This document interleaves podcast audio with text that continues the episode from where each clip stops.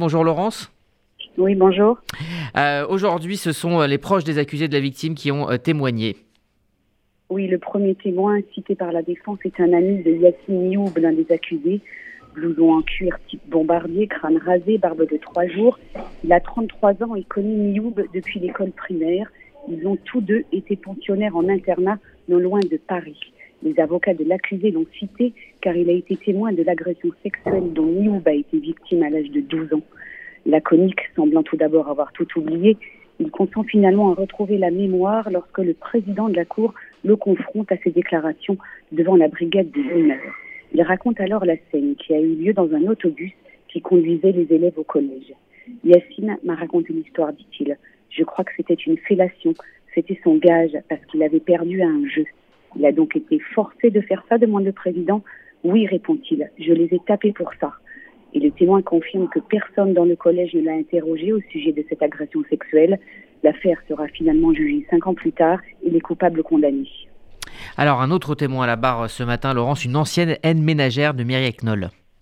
Oui, elle s'est occupée de celle qu'elle appelle affectueusement Mireille de décembre 2017 à janvier 2018, soit trois mois avant les faits elle aussi parle d'une dame à laquelle elle était très attachée, ouverte, gentille, douce, avec son petit caractère. Elle essayait toujours de passer outre quand on lui disait que c'était pas possible, raconte cette petite femme blonde. Elle était un peu la grand-mère que je n'ai pas connue. Il y avait une douceur en elle. Quand j'arrivais, elle me mettait toujours les mains sur les joues en me disant Comment tu vas? Un jour, j'étais en pleurs, elle m'a consolée. C'était ma confidente. C'était une super dame d'une grande ouverture d'esprit. Leila raconte aussi que l'état de Mireille Knoll, qui souffrait de la maladie de Parkinson, s'était peu à peu dégradé après une opération à l'œil. Elle était plus affaiblie, elle était fatiguée, avec une grosse perte d'autonomie. Elle passait ses journées dans son fauteuil médicalisé installé dans le salon. Le président l'interroge alors sur Mioub, le voisin co-accusé du meurtre de l'octogénaire juive. Je le croisais de temps en temps dans l'immeuble. C'était juste bonjour, bonne journée. Et Mireille Knoll, elle vous parlait de lui demande le président. Oui, elle me demandait souvent si j'avais croisé son petit Yacine, mais je ne disais pas.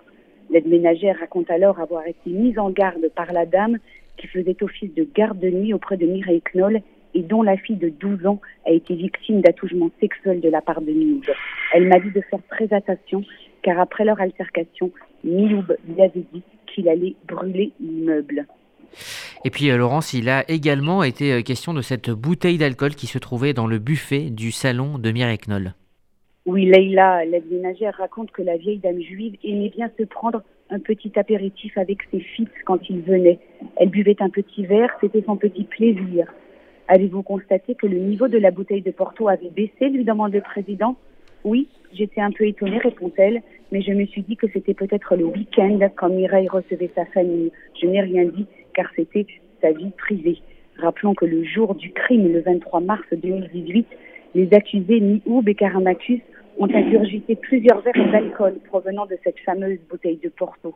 Le second est même descendu acheter une deuxième bouteille au franc prix en bas de l'immeuble.